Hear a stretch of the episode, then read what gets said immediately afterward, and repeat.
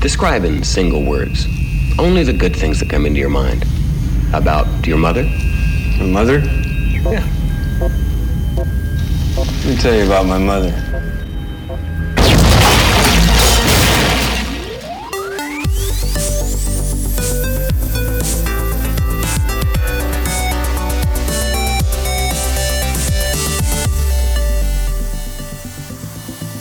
Hej och välkomna till Fulkultur, den folkbildande och sedelärande podden ifrån Geeks. Hej. Hej, hej. Hej. Blade Runner Ja, har vi pratat om idag. det är lite vår räddare i nöden. Du dyker in när det Ett hastigt sjukdomsfall Exakt. gjorde att jag öppnade, men det var bra för att jag var faktiskt lite sådär äh, besviken över att jag inte skulle få vara med och prata om Blade Runner. Så Men det, man- var ju liksom, det var ju bra att det gick att ordna. Ja, ja, men man blir det i vissa avsnitt när man bara, jag kommer inte kunna vara med, shoot. Och så vet man att det är någonting jättespännande som ska pratas om. Mm. Ja, Typ, men precis, och det känns som att ni planerar ämnen utifrån, ja, men nu är Jakob borta, nu tar vi det ja, här. nu tar vi alla Favoritämnena. favoritämnen. Så att, jag, men, så jag är imponerad att du faktiskt lyckas så väl med att få Andreas familj avundsjuk. Precis.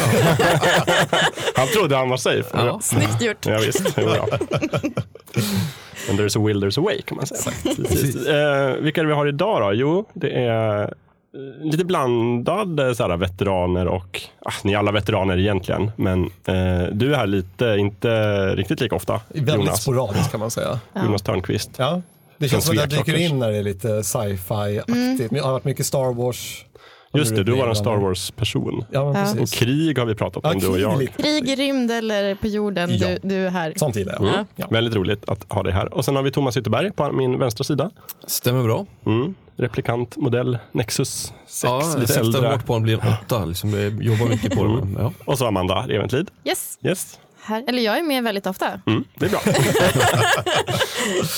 Jätteroligt. Det är ju så här att vi har ju en sån rik och eh, omfattande filmvärld att prata om idag. Så att vi, vi trampar gasen i botten och kör en snabb runda om, om det är någonting vi har upplevt eller fulkulturellt eh, spisat sen sist som vi vill lyfta fram. Och så går vi varvet runt och sen bara kastar vi oss in i Just det. framtiden. Thomas, vill du börja? Mm. Jag ehm, har slutat spela Fallout 4, lagt Nej, paus på det. men- Ja, oj, oj.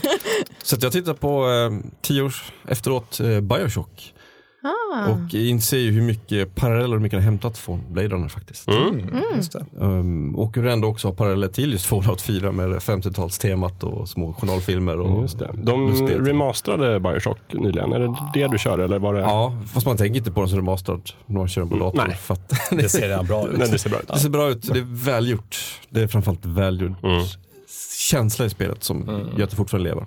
Så att det är kul att hitta inspirationen. Var, var kom allt därifrån? Ja, Väldigt mycket Blade Runner. Man ser en del spår, ja.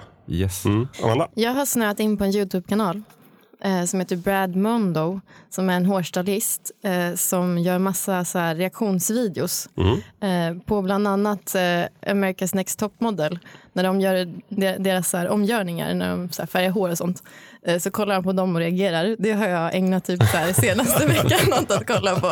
Okej. Och så typ så här personer som ska bleka håret hemma och det går snett.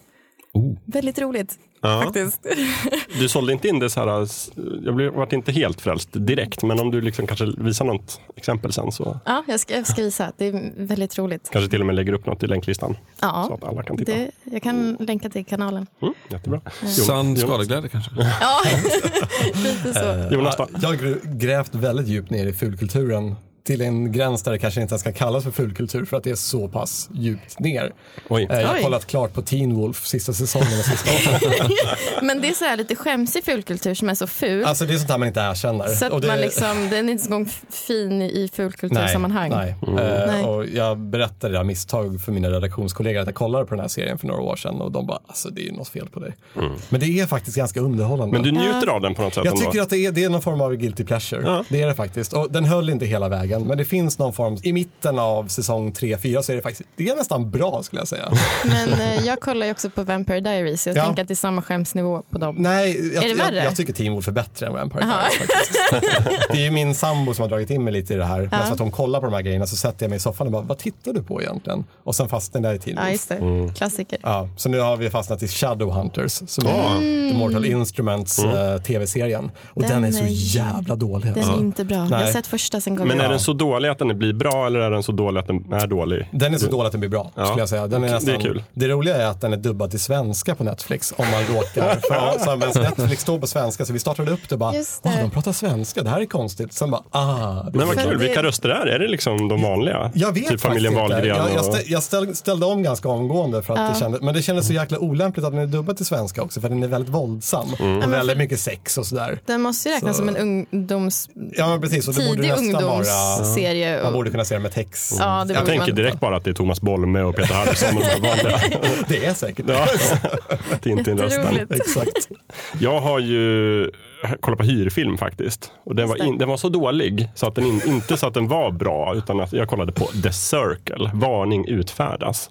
The Ah, Circle. ja. The Vad handlar Circle. den Det är om? så här, jag, vi kollade, jag och min sambo skulle kolla på film och så kollade vi i iTunes och bara, ja, men här är en film med Emma Watson och Tom Hanks och liksom John Boyega. Och så här. Det är liksom bra skådisar. Hur dåligt kan det vara, tänker man. Och det är en stor film. Det var så dålig. Det är den, den sämsta film jag har sett. Oj. Som jag liksom, in- som inte har varit, alltså jag hade inget roligt överhuvudtaget. Jag var arg efteråt för att jag hade liksom slösat bort nästan två timmar på det. Ja, just det. Och Men när det var 30 minuter kvar så kollade vi bara, så här, "Men ska vi stänga av? eller Vad ska vi göra? Då satt vi båda med våra mobiltelefoner och liksom så här, den var så otroligt dåligt gjord. Men var den då också så, alltså den var dålig men inte så dålig att den blev bra utan den var liksom lite, lite, lite, lite sammanhängande så att den bara blev jättedålig. Ja. Ja, exakt. Ja, det var alltid så här, som, liksom, jag vill inte se det här, men jag kan inte stänga av, jag måste se hur det går. Och sen så bara, men jag fattar ingenting av slutet. Jag fattar ingenting av, ingen person agerar liksom trovärdigt överhuvudtaget. Ingen är sympatisk. Skurkarna är de mest sympatiska. De är inte skurkar, jag fattar inte deras plan, jag fattar inte hur personen gör. Det är bara så här, vad har ni gjort? Hur, hur kan det bli så här fel? Gick den här upp på bio i Sverige? Nej, det eller? gjorde inte den det. Gjorde inte Nej. Den gick upp, jag tror den är finansierad av Netflix och sen så gick den upp på bio i USA och fick liksom så här katastrofal kritik. Och så gick den inte upp på bio någon annanstans. Och den har på Rotten Tomatoes så har den 18 procent. Oj, Oj, jävlar. det är Oj. jättedåligt. Ja, och sen tänkte vi så här, den förra filmen vi såg var nämligen Assassin's Creed, också jättedålig.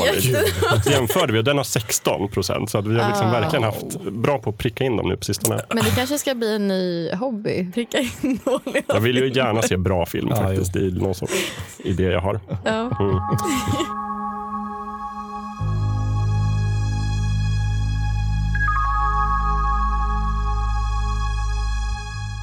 På tal om bra film Ja. så är det ju många som gillar en film som vi ska prata om idag från 1982 som heter Blade Runner. Regi Ridley Scott.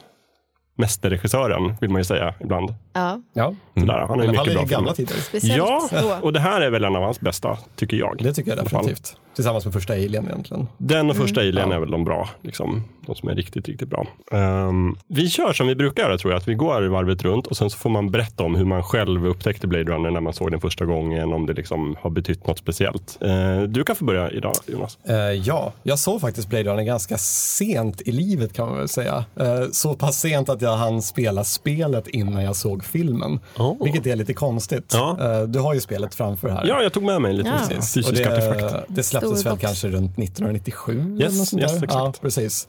Och efter det så fick jag verkligen upp ögonen för det. För jag gillar ju verkligen själva temat eh, och hade sett andra Ridley Scott-filmer sedan Mm. tidigare. Jag vet inte hur jag hade missat Blade Runner faktiskt. Eh, och jag fastnade ju direkt. Det, det är en helt otrolig film. Mm. Eh, och speciellt då, det var ju min kusin då som introducerade mig för spelet och han är också en riktig så här Blade Runner-torsk. Och så han, jag var på bio Som det heter. och såg den nya filmen med honom Ja. också. Och det är verkligen så här. Nej, det, jag vet inte vad det är. Det är svårt att sätta fingret på exakt vad det är. Men Mm. det är ju någonting med den här neo-noir-miljön som verkligen träffar rätt. Så, ja. Mm. Vi kanske ska säga det.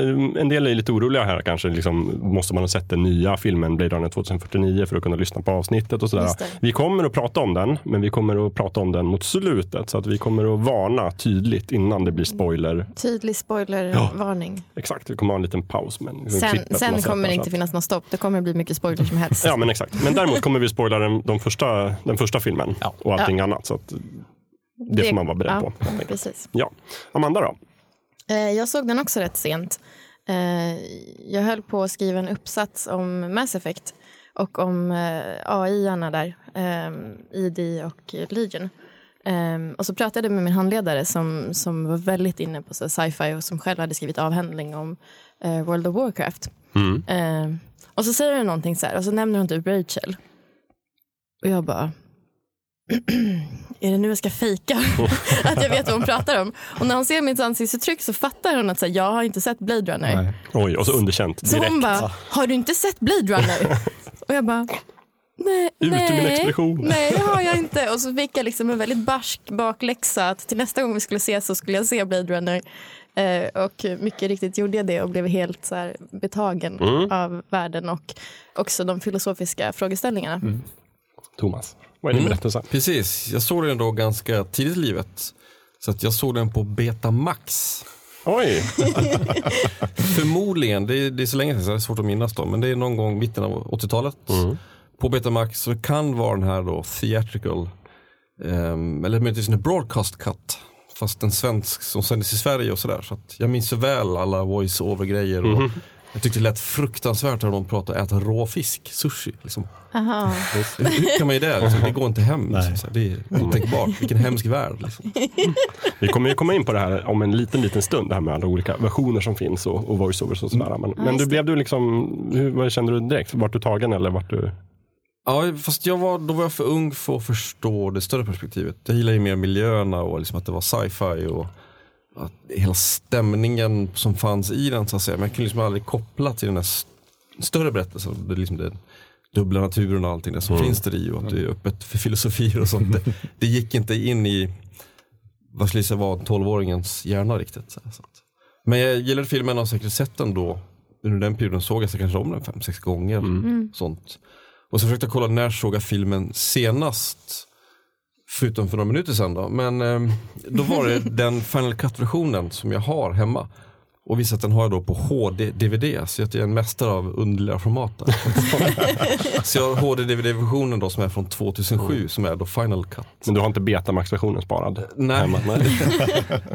Så att, eh, jag vet inte hur vilket skick den skulle vara i om det fanns kvar. Kanske omöjlig att kolla på. Risk för det. För det är ju lite spännande, för den hänger ändå ihop ganska mycket med olika alltså hemmavideoformat. Tänker jag, som att den vart ju absolut inte, den hade ju biopremiär 82, för det är ganska länge sedan idag. Och den vart ju inte superpopulär på en gång. Nej. Och sen växte den sakta och blev en så kallad kultklassiker. Vilket jag tror betyder att det är fortfarande inte så många som tycker om den, men de som gör det, de tycker väldigt mycket om den. Ja. Och sen så blev den ju då Directors Cut kom 92 vill jag säga. Och fick Ja, men det stämmer. Precis. biopremiär och sen så kom den på DVD som var Just. framtidsformatet nummer ett. Ja. Just det. Och därifrån har den ju kanske vuxit och blivit superpopulär. Och sen kom det Final Cut som var den riktigt, riktigt eh, bra versionen, säger Ridley Scott. Som var den 2007. riktiga Directors Cut, så att säga. Ja, och det är den ju också, för det är faktiskt den enda där han själv har verkligen har haft full kontroll. Exakt. Eh, Det existerar ju inte mindre än sju olika versioner av den här filmen, har jag läst mig till. Varav den första var en sån här provklippning som de visade för en testpublik. Som reagerade ganska dåligt och då kom de på att studion kom på att vi måste göra om hela filmen utan att berätta det för Ridley. Ja, just det. Så vi ringer in Harrison Ford som var huvudrollsinnehavaren och så tvingar vi honom att, att göra, läsa in jättedålig dialog som vi har skrivit eller som någon praktikant har skrivit. Just Som det. berättar allt i filmen som den liksom annars ligger i undertexten. Så vi förstör allt och så får Harrison läsa replikerna. Och så ändrar vi slutet så att det blir ett lyckligt slut lyckligt istället. slut. för Ja, ett öppet precis. slut. Och är det inte så att slutet är inklippt från The Shining? eller? Jo. Det är en åkning i The Exakt. Shining. Som, de, Oanvänt, eh, inte- som de inte använder. Nej. Just det, som en helikopter har filmat då, som är ja. väldigt soligt. Det stämmer inte överhuvudtaget överens med resten av filmen som är Nej. regnigt och liksom väldigt Nej. trångbott Los Angeles. Jättekonstigt slut. Men det blir så konstigt också, för Blade Runner är en typisk sån här film som låter publiken tänka mycket och låta folk komma fram till sina egna slutsatser. Och istället i den första bioversionen gör den till någon så här, vår publik är idioter, vi måste förklara allting. Ja. Det är sån otrolig hå- helomvändning. Eh, Jag såg ju faktiskt också den, liksom, det är den som kallas då the theatrical release. Och det finns två versioner av den också. Det finns en amerikansk och sen så klippte de med mindre våld. Och sen så finns det den internationella med lite mer våld tror jag. Ja. Och sen finns det dessutom en tv-sänd amerikansk version med ännu mindre våld. Och ännu mindre sex framförallt. Ja, för det usch. får man inte visa i tv. Nej, fy. Men jag såg faktiskt den på tv, så det måste ju vara den internationella theatrical release. Borde vara det. Va? Någon gång, för det var i alla fall voice-over. Ja. och sådär. Och, och Harrison Ford har ju själv berättat om det, att han liksom han fattade ju att det är väldigt dåligt att liksom förstöra den här filmen Mhm. med de här voiceover-replikerna. Och replikerna är väldigt dåliga. Han låter ju ungefär Alltså, han låter ungefär lika glad som Bob Dylan ser ut i inspelningen av We Are The World på Live Aid-galan. Om man kollar på honom, så låter Harrison Ford. Ja, men jag hörde något rykte om att han medvetet skulle ha Ja. Oh, liksom varit så engagerad så att i- Han har ju ingen skulle förnekat det, köpa det förstår man kanske, men säger inte så som skådespelaren Han sa. Jag gjorde så gott jag kunde, men replikerna var så Så dåliga. gott jag kunde. Ja. Och det är verkligen, jag minns att redan när jag såg den första gången, utan liksom något att jämföra med, så tyckte jag att det är väldigt då, Jag var nog också faktiskt 12 år eller någonting, Mm. Thomas. Eh, Att det är väldigt synd att de berättar allting Mm. som man liksom annars kan Att de tolka. gjorde det där på slutet. Ehm, Alltså jag tror min, min ton, 12-åring be, behövde den Jaså, ja. bättre rösten för att den var för komplext. Eh, Så att, Men jag minns nog egentligen bara liksom visuellt att jag tyckte filmen var väldigt cool. Att alla liksom skyskraporna Mm. och flygande bilarna och så. Mm. Den utspelar sig i framtiden. Jag vet inte om vi sa det, men det är Här Fram, vad är det, 2019? 2019. Ja, precis. Så Det det är är inte så snart långt här. Två år fram. alltså. Ja. Ja. Ja, men vi vet vad som ska hända på de Mm. två åren. Ja, precis. Det kommer Fortsätt gå. regna väldigt mycket de senare Ja. närmare åren. Men det, det regnar ju inte supermycket förrän i slutet, va? Jo, Alltså, Det är är inte- ganska ju- mycket alltså. Det är, men det, det är typ dimmigt och så, men det här Mm. liksom ösande regnet. Det är ganska mycket sånt, tror, vill jag nog ändå säga. Ja, redan i inledande scenen när han ska sitta ner och käka Kina-käk så regnar det ganska. Kanske det. Inte det här hällregnet som Nej. är på slutscenen. Precis. Jag har ju precis sett den och dessutom lyssnat till hörlurar. Så att det är jättemycket regn från början. Det Ja, är det är regn det. som polar i bakgrunden. Och Just Mm. det. Mycket flimmer och flimrande ljus överallt. Ja, just det. och sen skugg, Så mycket skugg. fler scener där det regnar än där det inte regnar. Kan man säga. Ja, skulle jag nästan Ja, så säga. kanske. Men har ni tänkt på hur framtiden de har väldigt dålig belysning där? Jättedålig. Jättedålig belysning. Jag vill hela tiden, du borde skaffa mer lampor hemma. Det är mycket flimrande lysrör. Ja, det är det. Men det är också något som jag verkligen minns. När liksom 12-års Jakob sitter och tittar på filmen och försöker förstå vad som händer. Att liksom det är coolt med pistoler och flygande bilar och sådär. Men också just det här ljuset. Att det är väldigt mycket skarpa skuggor och liksom blinkande lysrör. Och Det är skarpa så kontraster. dramatiskt. Eh, Anledningen till att de sen fick göra en director's cut var tydligen att de visade den här eh, alltså första klippningen av filmen. Och då kallade de för, den för director's cut. Utan att fråga Ridley igen. Och då blev han lite sur och då, fick han tydligen liksom, då lyckades han övertala dem om att få klippa ihop en hel. Fast han gjorde inte det själv, director's cut-versionen. nu, Men han, liksom, han gav någon sorts välsignelse och han var ändå hyfsat nöjd med den. Så då gav de ut den på DVD och jag tror den fick biopremiär också. Och sen tjatade han väl några år till och 2007 så fick han liksom göra the final cut. Men eh, vad är det exakt som skiljer de två åt? Directors och Final Cut. Ja. Eh, jag hade uppskrivet faktiskt här. Du på har det? papper. Men Du- Jakob, vad du är jag förberedd. förutsåg den frågan. Det första man gjorde med Directors Cut var att man klippte bort de här 13 voiceover-scenerna som Ja. Harrison gjorde. Och sen så tog man bort eh, eh, det lyckliga slutet. Mhm. Och sen så la man till en sekvens med en enhörning som är väldigt viktig Just det. Just det, beroende på hur man dagdröm. tolkar filmen. Eh, Och då finns det också en gammal, i provversionen så har de ju spelat in den, de klippte ihop den med då Harrison Ford som spelar Deckard, som han heter. Mm. Som är då den här Blade Runner. Vi ska snart berätta vad filmen handlar om. förresten.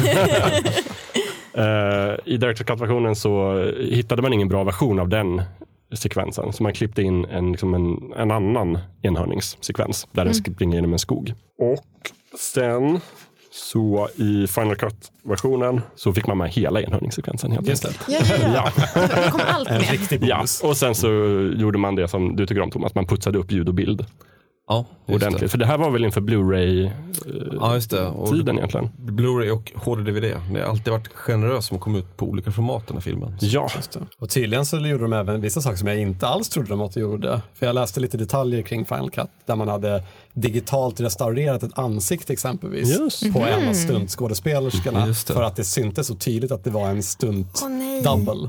Så de hade då lagt på det ansiktet. Det är i och för sig ganska smakfullt gjort. Det är inte att man har bytt ut Anakin Skywalker. så- och de har inte klippt in en dinosaurie Nej, i men liksom precis. förebilder och sådär. Nej. Som man, Det har inte blivit något helt annat. Och sen så har de ju tagit bort lite, alltså typ fiskelinor och sånt där på fordonen. För det här är Mm. ju inte en digital film från början. Just Utan det här är praktiska specialeffekter. Ja, det märks ju på eh, när de här rymd, eller de flygande bilarna åker upp. att Det, det här är en film från 1982. Ja, och, Fast samtidigt också så här, jag blev, så, jag blev lite förbluffad när jag såg den i helgen.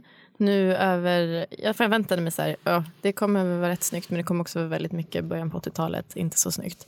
Men så blev jag ändå förvånad över att jag tyckte att det var väldigt snyggt för det det var håller jag med om. 80-talet. Eh, Alla kulisser och sånt där är ju helt otroligt byggda. Så Ja. det, det måste jag ändå säga. All rekvisita. det är när han går in hos han eh, ögonskaparen där. Ja. Som, allting är fryst. Och så. Ja, jättesnygkt. Men det märkte ni i Directors Cut där som jag tittade på alldeles nyligen att ljudeffekterna är hemska. När de sliter av han någonting i rocken. Då är det liksom ett Oj. pistolskottsljud som används för att liksom slita av rocken. Så. här. Jajamän. I, I Final Cut-versionen? Nej, utan i Directors I Direct- Cut. Directors Cut-versionen? Ja, Ja, Mm. just 92. det. ja, ja, det, men det har de väl styrt upp? I där de styrt upp i Final Cut. Ja. Men jag måste, min, min HD-DVD-spelare är paj. så att jag- Nej, just det. Men jag hade en jättefin Blu-ray-box med Final Cut-versionen. Och typ där, alla, där fem olika versioner av filmen Just det. finns. Den har jag tappat bort.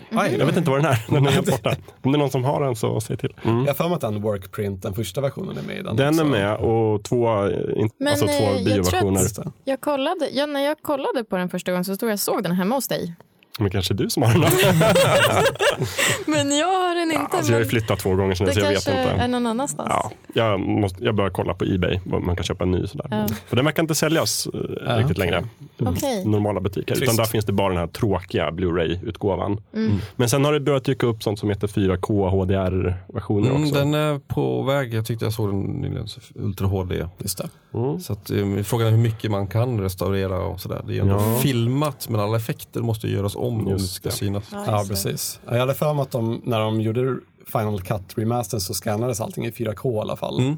Har jag för mig. Sen vet jag inte hur de gjorde med effekterna. Om det, ja. Jag har i alla fall haft förmånen att få se den på bio, inte bara en utan två gånger. Mm. Dels eh, Directors Cut visade de på bio i Östersund, Folkets Åh. bio, med någon väldigt mangaintresserad person som kom och föreläste om liksom, hur otroligt inflytelserik den här filmen har varit för anime och manga. Och det trodde jag på. Det var första gången jag såg Directors Cut. Och sen gick den ju faktiskt också på bio nu med Final Cut 2007.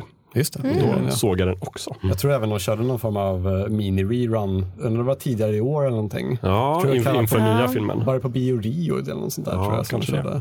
körde. Är det bara någon som lite snabbt kan så här, på liksom 15 sekunder berätta liksom, Vad den handlar premissen om. och handlingen? Det handlar om en framtiden när det finns förslavade människopior, kopior, replikanter som eh, revolterar och en Blade Runner är en person som jagar upp de här eh, revolterande slavarna och eh, låter dem gå i pension.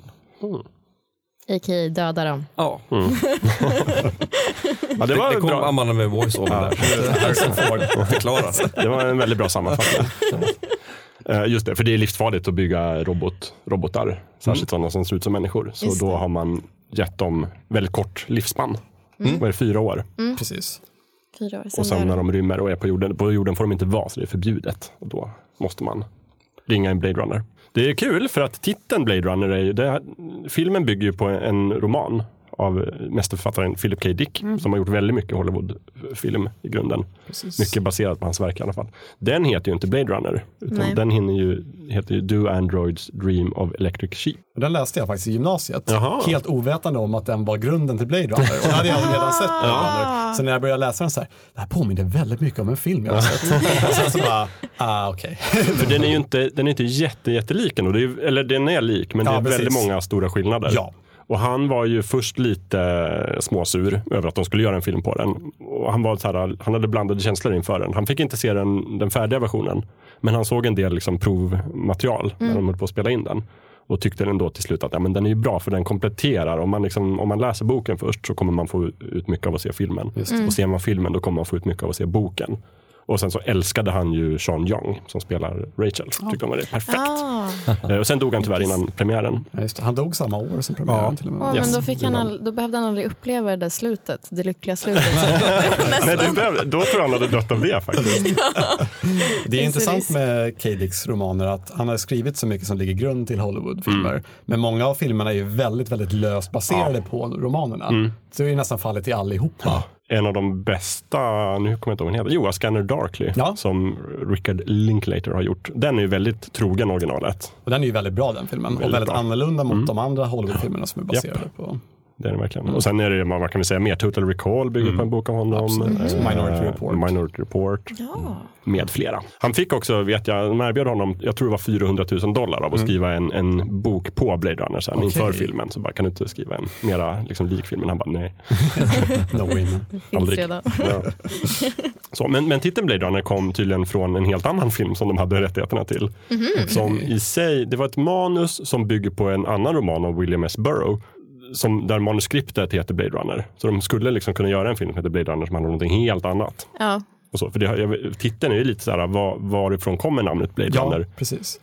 Det är inte Det är ju lite jätteuppenbart. oklart. Ja, för jag, jag vet inte vad det här originalmanuset handlar om, men det är en helt annan plott i alla fall. Men då tänkte jag bara, men Blade Runner är en Mm. Det bra låter titel. coolt. Det tar vi. Titel, Ja. alltså. Och det är det ju. Ja, det är det verkligen. De hittar säkert något snyggt typsnitt och så skrev de in Blade Runner och bara, Ja. den måste Där heta kör Blade vi. Runner. Det blir Ja, bra. vem vet hur Hollywood eh, arbetar. Men, vad kan vi mer säga om filmen? Jag skulle vilja lyfta fram musiken. Väldigt bra musik. Den är väldigt stämningsfull och liksom suggestiv. Ja, jag skulle säga, den är skriven av en eh, artist som heter Vangelis. Vangelis kan man säga. Eh, Som har gjort en del, mycket, jag vet inte blandad kvalitet, men han har gjort en del soundtrack. Han, 82 där så var han, han har precis fått en Oscar för eh, Chariots of Fire. Det är väl den mest eh, igenkänningsbara låten. Ja, av- precis. Ja, skulle man säga. Det är det väl, men då fick han i alla fall uppdraget att göra film till Blade Runner. Och tänkte att ja, men då ska jag göra den ordentligt. För att hans mål var dels att verkligen göra den utifrån filmen. Han fick se liksom mycket bilder och sådär. Så att han har verkligen skrivit musiken i princip när filmen är klar. Vilket är ganska ovanligt eh, i Hollywood. Ofta så jobbar ju med, med liksom, att man har ett manus att jobba med och vi behöver en låt här som är glad och vi behöver en som är snabb och en Mm. långsam och så skriver man musik. Men här var det verkligen skräddarsytt till filmen. Mm.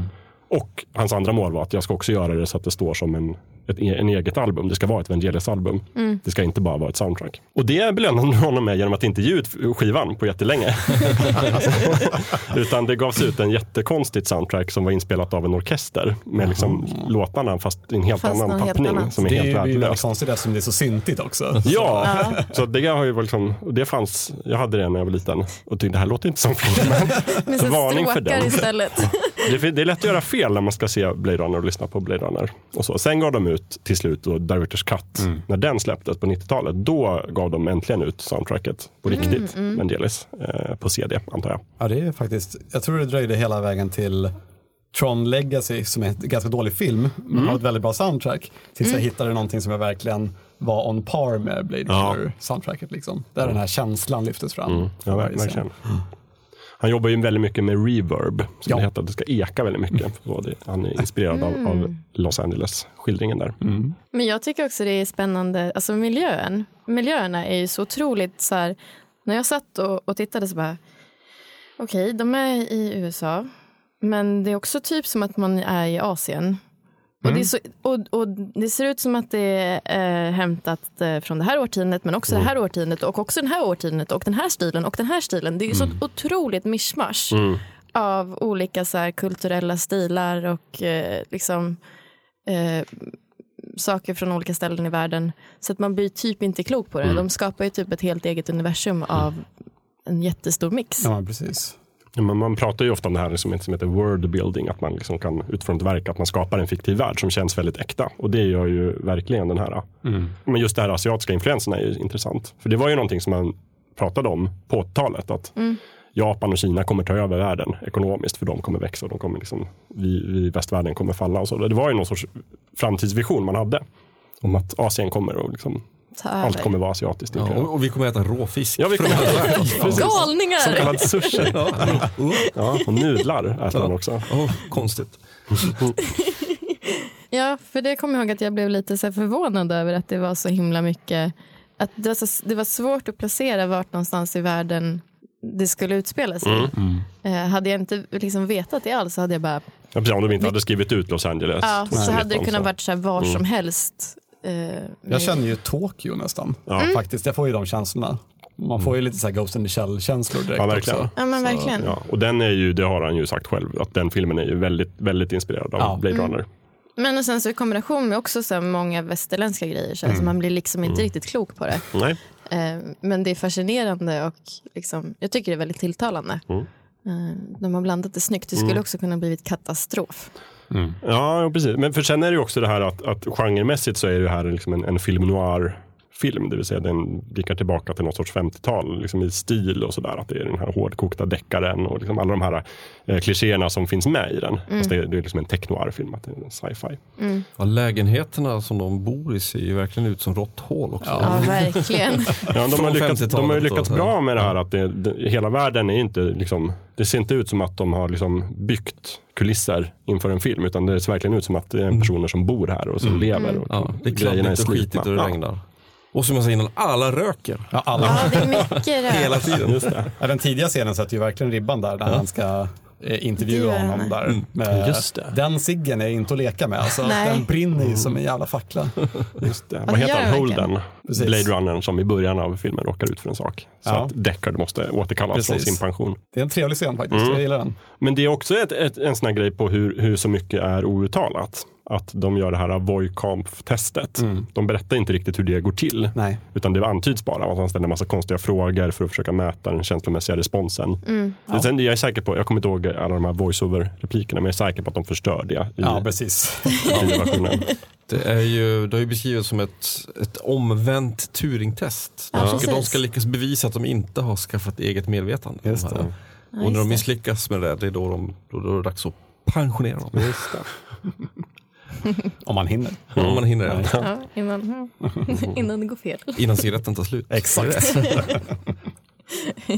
Men jag tänker också att det går ju, allt det här mischmaschandet eh, med kultur är ju också i kostymerna. Ja. Det är ju verkligen så här, om man jämför alla friller som finns så är det ju från typ så här hu- hundra år av, av frisyrer. Eh, också Rachels som är helt fantastisk och jag har lagt ner timmar på att fundera på hur man ska kunna få den här frisyren. jag har inte kommit på den. Jag förstår inte heller hur det går till när det är så himla slätt när det är uppsatt. Ja. Och sen när hon tar ut det så har hon världens afro. Jag tänkte på det också nu senaste gången jag såg den, när de tog ut eh, liksom, uppsättningen och bara, Ja. hur går det här till? Det här är Eller hur? omöjligt. Hur kan det vara så? Jag fattar ingenting. Och speciellt luggen, det är den jag har svårast för. För de andra kan man ju liksom Mm. vända upp. Men luggen är liksom, den är ju invirad i sig självt på något vis, på någon rulle. Fast det, Väldigt fascinerande och fruktansvärt stilig. Verkligen. Men det, alltså allt det här gör ju också någonstans, jag tycker att den här framtidsvisionen är väldigt övertygande. För att eh, en annan sätt att skildra framtiden är ju att den är liksom väldigt ren och att alla har samma kläder på sig, liksom, det vill säga silverfärgade overaller. Och, och det känns inte så trovärdigt, utan det känns mer trovärdigt att det kommer att vara en blandning i framtiden också, för det är det nu. Och att man kommer blanda från olika tidsåldrar och liksom, det kommer att ha kommit trender och gott och sådär. Och jag tänker mig också att de var rätt tidigt ute som till exempel eh, en annan film som heter Her. Eh, då är det också så här i framtiden, men Mm. alla har typ 50-talskläder men teknologin är väldigt, väldigt utvecklad. Eh, och samma sak i Black Mirror så kör de också mycket den estetiken. Det har ju varit en trend nu ett tag. Att just så här, stilistiskt ska det vara framtiden. Eller ska det vara 50-talet, fast med high-tech. Mm. Och det är som att de var lite före det och så gjorde de lite annorlunda Mm. men det är liksom samma koncept någonstans. Jag tror alla nästan nu som ska göra en framtidsvision börjar med att titta på Blade Runner. Och så Ja. säger vi, vad ska vi ta från det här och vad ska vi, liksom, vart ska vi skilja oss? Men man börjar alltid där någonstans. Mm. Jag tänkte just på Rachel, hon, man ser henne som, hon är så ikonisk gestalt. Mm. Hon skulle lika gärna kunna vara hämtad ur 50-talet som ur 80-talet. Mm. Jo, Och det gör att när man tittar på filmen nu så känner man inte riktigt, ja, men man märker någonstans i bakgrunden på att det finns lite bildrörsskärmar och såna grejer. Att de, tittar, de tittar på polaroidfoton och sånt Ja. där. Mm. Då förstår man att det är gammalt. Men stilen och sånt känns, det, det skulle lika gärna kunna hämtas idag eller ja, men 20 år väldigt senare. Eller så. Mm. tidlös liksom. Där har de ju definitivt lyckats. De har ju verkligen 80-talet där med axelpuffarna. de är ju helt gigantiska. Och eh, han Tyrells glasögon. Ja, Det är ju- Just det, riktiga De är så nördbrillor. jäkla fina. alltså. De är så stora och så har de liksom, de är verkligen också, för de har ju ett annat glas i Ja, mitten. precis. Eh, Så de är, det är ju som ett litet konstverk Ja. i sig. Men det är också så här, egentligen om man tänker, alltså just att det är en film noir-historia. Den genren är ju från 50-talet, så det är, jag förstår ju att de har plockat saker där. Och liksom Rachel är den här femme fatale, som det heter. Den här liksom, livsfarliga kvinnan. Eh, Men också sårbar. Ja, men det kan man ju, det kan man ju verkligen se. Ehm, Jag läste också lite kuriosa om, om eh, alla replikanter har ju eh, någon typ av eh, spegling i ögonen. Eh, Och de, de fick ju jobba på det här rätt mycket för att få den där speglingen att funka.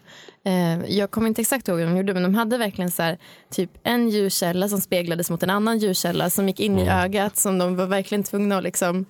ehm, Men så funderade jag också på, så här, är det bara replikanter som får den? För det, för det finns ju en scen där, där eh, Deckard är lite i bakgrunden och lite grumlig. Det lyser rött ur hans ögon. Men det där är ju den stora frågan. Liksom. Är, är Deckard själv en replikant eller inte? Och beroende på vem man frågar så får man ju olika svar. Det, det är det är en stor skillnad också mellan den vanliga bioversionen och Directors Cut-versionerna. Att I Directors Cut-versionerna så antyds det ju mycket, mycket mera att Deckard kanske, fast förmodligen, men vi vet inte säkert, är en replikant själv. Och hela temat i filmen handlar om, vad är skillnaden egentligen? Människa, replikant, vad är minnen? Tänk om dina minnen är konstruerade? Titta på den här enhörningen, vad betyder det? och, så, och det är ju också så här, och, och Harrison Ford har uttalat sig och sagt att nej, vi var överens om att jag inte var en Jag var människa. Medan Ridley Scott har uttalat sig och sagt att det är klart han var en replikant. Ja, Ja. Och det, någonstans tycker jag ändå att det är skönt där vi är nu, att det, det, finns, det finns inget säkert svar på det. Men jag tycker att det antyds en sak. Men, men det är skönt att inte helt veta säkert. För det skulle också lite förstöra. Om det verkligen avslöjades i slutet att garanterat 100% säkert, du är en replikant. Så skulle det förta lite av filmen tycker jag. Men också så här som jag tänker som efter första när, när Deckard har testat Rachel och hon går iväg. Eh, och han bara, men vadå, fattar hon inte vad hon är? Han bara, nej, hon börjar nog misstänka det nu. Och så bara, men hur kan det inte veta vad det är för något? Eh, och liksom hur det också kanske ligger, speciellt om man tittar på eh, Final Cut, så här, hur det liksom på något sätt ligger och gnager och bearbetas och det sätts in i det så här. Ja. Om man inte vet att man inte är konstgjord, Ja. Hur är ska man man då då veta? egentligen konstgjord? Ja, Eller liksom men så här, precis. hur, vad är det som...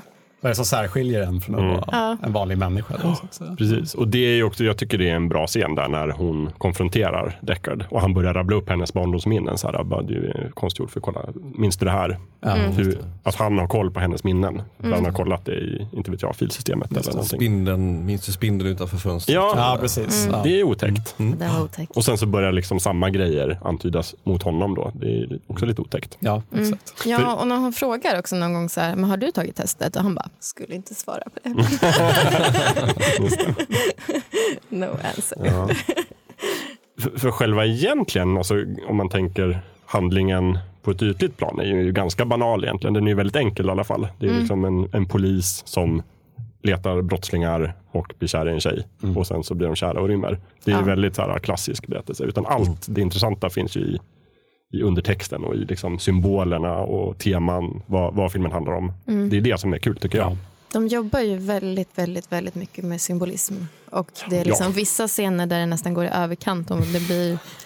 Det blir som man har lite svårt att ta det på allvar för att man bara, var, var kom duvan ifrån? Mm. Ja, men jag kan känna Vad gör den här? Jag kan känna att precis i slutet när duvan flyger från Rutger Hauers hand att det kanske är l- lite, lite över gränsen. Också när han tar den. Man bara, var fick du duvan ifrån? Var kom den ifrån? Hade du den i bakfickan? Jag vet inte. Rutger Hauer är ju en sån här, han är ju jättekänd liksom B-skådis. Han har ju varit med i massa, Liftaren till exempel. Fantastisk film. Eh, han har ju berättat det att, att från början så skulle den här monologen, det är en väldigt känd monolog som man håller i slutet. Vi kommer säkert klippa in en bit eh, här ungefär. I've seen things you people wouldn't believe. Attack ships on fire off the shoulder of Orion. I watched sea beams glitter in the dark near the Ten Hauser Gate.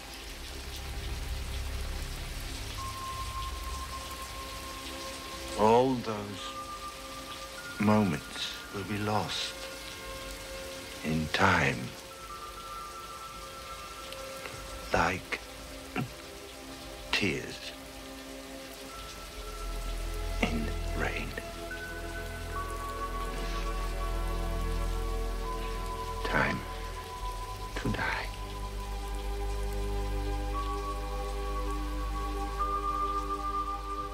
Så från början så var den ännu mera liksom, over the top. Han bara liksom, Det här det är funkar lite inte mycket, riktigt. jag ska fixa det här. Och så, så, liksom, utan att berätta för någon så bara liksom fixar han till den lite så att den blir liksom lite bättre. Ja, inte lika Fortfarande överdådig. ganska Nej, precis. överdådig, men inte liksom så mycket som det var tänkt. Och också på tal om så här, var kom det där ifrån? Hans brallor.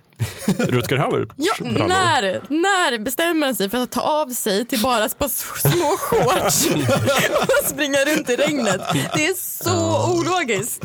Jag kommer inte riktigt ihåg hur han förlorar alla kläderna, men är det inte någon Det är från sorts en scen till en fight? annan. Det är jätteoklart. Det är så här, alltså. för, för först kommer Pris eh, Han gör det och, typ, off-screen alltså. och typ så här, eh, tar Deckard mellan benen och försöker liksom strypa honom med låren. Mm. Och sen så, sen så dör ju hon. Eh, och sen så, så ser man han i eh, ett, någon scen där han säger någonting. Och så säger han så här, jag ska ge dig fem sekunder lite försprång. Ja, just det. Nästa scen, då är han typ spritt språngande naken med ett par s- små shorts. Det vill säga det tar nog fem sekunder att klä av. Ja, precis. Och Ge mig det- fem sekunder. Alltså, ska jag Jag få ska se. bara av mig kläderna. Det var inte alls för att Deckard skulle hinna före, utan det var för att jag skulle bara hinna klä av mig lite. Ja, men det, hans handlande är ju lite sådär, ah, man kan ju fundera mycket på vad han egentligen gör där, i hela den här äh, fighting-scenen. Det finns olika tolkningar såklart. Men det är ganska mycket våld ändå, Mm. Ja. kläder eller ej. Ja, det är Mycket blod som Mm. rinner med regn och My- På det här lite 80-talssättet också, liksom det är skallar som krossas ibland och ögon som trycks sönder. Och liksom, det är lite Mm. Ja, det- grisigt här och där. Ja, tycker jag. precis. Det här Eh, övervåldet, Ja, liksom. Ja. och det gillar jag. Det passar bra in. Någonting jag uppskattar väldigt mycket också är att Blade Runner är en film där det egentligen skjuts ganska lite i. Mm. Medan i många andra filmer på den tiden så sköts det ju hej vilt. Och de tillfällena där de faktiskt skjuter är väldigt effektfulla. Ja. Mm. För det är sånt jävla ljud i vapnen. Liksom, de här skotten Mm. Och verkligen. det är äckligt, som typ Ja. när Pris dör. Ja, det, är Och man väl- bara, ja, det, det var "Ugh." väldigt obehagligt. Ja, det är den scenen. obehagligt. Ja. Och det visar man också väldigt... Jag, nu har jag glömt vad, vad hon, replikanten med ormen, heter. Är det Sora? Ja, Sora. Precis, när hon blir skjuten där, Alltså, Ja, gatan, det hela är den ju- jaktscenen. ja. Oerhört effektfullt. Ja. Eh, Alla scener där replikanterna dör är mycket, mycket tyngre Ja. Mm. än där människor dör. För de dör lite här och där. Sådär. Precis. Inte jättemånga, men en del. Men det är verkligen, det framställs väldigt som att det är någonting tragiskt när de dör. Det tycker jag är också fint. Mm. De framställs ju som väldigt mänskliga på något sätt. För att Mm. de blöder som oss. Och, Mm. Ja, men precis. Och de pratar om, om känslor och saker. Och Liksom många av människorna beter sig mycket mer robot, Precis. robotaktigt. Ja, men just det här med så här, eh, mänskligare än människor. Eh, och att de är så, så rena liksom, i sitt känsloregister på något sätt. Och att det är så, På gott och ont. På gott och ont. Och att det liksom är någon typ av naivism i, i alla deras reaktioner. Som är både så här lockande och också lite skrämmande. Eftersom att det gör att de gör vissa saker som man bara, nej, så där kan man inte göra i ett samhälle. Ja, precis. Typ döda folk. Ja. typ sådana grejer. Ehm, men jag kommer ihåg, jag tittade på Blade Runner häromdagen. Um, och blev så här, så missade jag en sekund av filmen. Och så, vad hände med Sebastian? Dog han? Han dog. Jag vet, nu tror jag att det är lite olika beroende på version, men om man kollar på The Final Cut, som jag tycker är den rätta versionen, så säger de bara efteråt att, att han dog i hissen. Han hittade honom död i en hiss. Därför att de filmade hans dödsscen, men tyckte att den var lite för våldsam. Så de har inte visat den och de tog inte med den i Final Cut heller. Nej, för att jag såg liksom bara att han gick efter honom. Och jag bara, åh nej, åh nej, åh nej, åh nej. Och sen så missade jag precis när de sa det. Och sen så bara, men vad hände med Sebastian? Död. Han var ju så fin. Han blev så ledsen. Och Ja. hans l- leksaksvarelser där. Ja. De är ju creepy. Jag tycker de är jättesöta. Så lite läskiga. Willi- William Sanders spelar honom. Också sån här. Han är ju mycket gästinhopp. Jag vet inte vad han har varit med i där han har varit huvudrollen. Kanske inget. Nej, jag Känns som en måste kolla typisk upp det. biskådis. Ja. Men han är med vad är det? Deadwood, True Blood, Ja, just Kort inhopp i det. Lost. Herregud. Ja, Där är han, en lite polis överallt. va? And, mm, det är inte han som är Andy, det är han som är Nej, han som är sheriffen. Ja, i början. sheriffen. Oh. Mm. Åh, han är fin. Kan vi också passa på att lyfta fram Edward James Olmos. Oimos. Som har Också. 250 birolls. Ja, exakt. just det. Lång, lång IMDB-lista. Som, Mm. som jag känner igen från Dexter. Just det. Han är en mördare Mm. i Dexter. Det Och är som- typ den referensen jag har. Förmodligen de flesta känner till från Battlestar Galactica. där Ja, han precis, spelar precis. Amiral Ja, Odama. jag tänker på, just det. Mm. Nu börjar jag slarva bort mig. Det finns en till, han som spelar polischefen som kallar in Decker i början. Just Det. det. Mm. är också en sån där klassisk birollsinnehavare. Ja, precis. Mm. Namnen försvinner ur huvudet förstås. Ja. Mm. då, Men Han har verkligen många. Ja. Ja, men j- jättemånga av de här har varit med i- Mm. Men som sagt, mest biroller och småroller och sådär. Men det är nog så imponerande. Han gör ju en väldigt bra roll i Blade Runner tycker jag. Han är Mm. inte med så mycket. Nej, Men eh, ja, eh, jag, gillar- jag tycker han är väldigt effektfull. nu pratar du hans- om Edward James Ja, precis, Olmos. förlåt. Alltså, Som spelar Gaff. Inspector Gaff. Ja, Gaff. Hans Gaff, ja. fåordige... Men det var Origami- också Origami i Ja. vikaren. Eh, Exakt. vart han nu får allt papper ifrån. Han plockar ju upp det på lite olika ställen märker man Mm. ju. I, Ja. I de tidiga scenerna så plockar han ju gammalt cigarettpapper som han Mm. Ja. viker ihop. För Det är ju lite förmodligen så här- syntetiskt papper skulle jag Ja säga. Mm. men precis, för att om allt, om allt trä är dött så alltså, Mm. Ja, det tänker var jag. kommer, Ja, var men det- kommer pappret ifrån? Kan de göra människor kan Mm. de göra... Papper. Jo, nej, men det är också en, en stor grej just att jättemycket, det antyds ju i filmen hela tiden, att så här, riktiga djur finns typ inte. Nej. Utan det är Liksom, ja, men däremot väldigt skickliga konstgjorda ugglor och ormar och alltihopa. Men Johan Wiker små origamifigurer. Mm.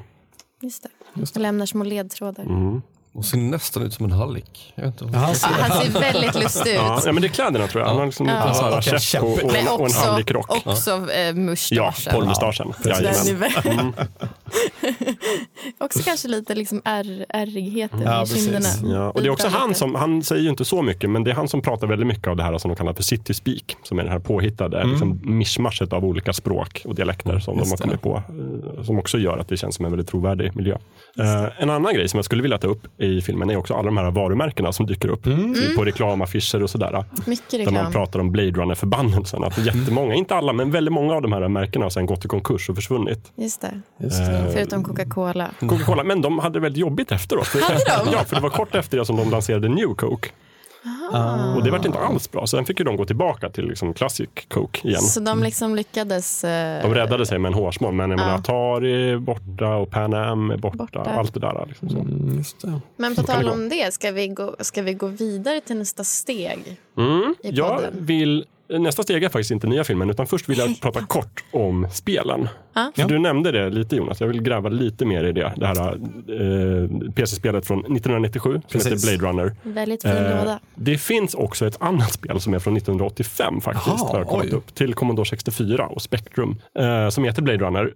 Eh, där hade de faktiskt tyvärr inte rättigheterna till att göra spel på själva filmen. Okej. Så det är ett spel, Blade Runner, baserat på soundtracket. Istället. Så på okej. omslaget så står det liksom a video game interpretation of the liksom, epic film score by Vangelis. Så den bygger på f- soundtracket. Jag tror det är det enda spelet som bygger på ett soundtrack. Ja, vad spännande. eh, Jätteintressant. Annars är det ganska likt sådär. Det är liksom fyra, men det är inte replikanter man jagar där, utan det är replidroids. Joyce. Såklart. Trademarked. Ja, exakt. Så de har liksom fuskat lite sådär. Och sen så hela spelet går ut på att man som deckare då ska springa på gatan och jaga eh, replika- replidroids. Rapidroids. Det, det är fint. Det kan ni kolla upp på Youtube. Jag lägger upp en länk till det. För vi länkar ju allting vi pratar om här. Ja, men det gör vi. Mm. Annars om, om det här liksom, kanske lite mer ambitiösa spelet från 97 Ja. så tycker jag ändå det är värt att, att nämna och det är värt att försöka spela om man har möjlighet. Jag vet inte om det går att köpa på digitala tjänster. nu Jag för funderar tiden. på om det finns kanske via typ eh, Good Old Games. Det gör eller det liknande. inte. Det gör inte Nej. det. Då tror jag att det är... eh, Ja. Kört.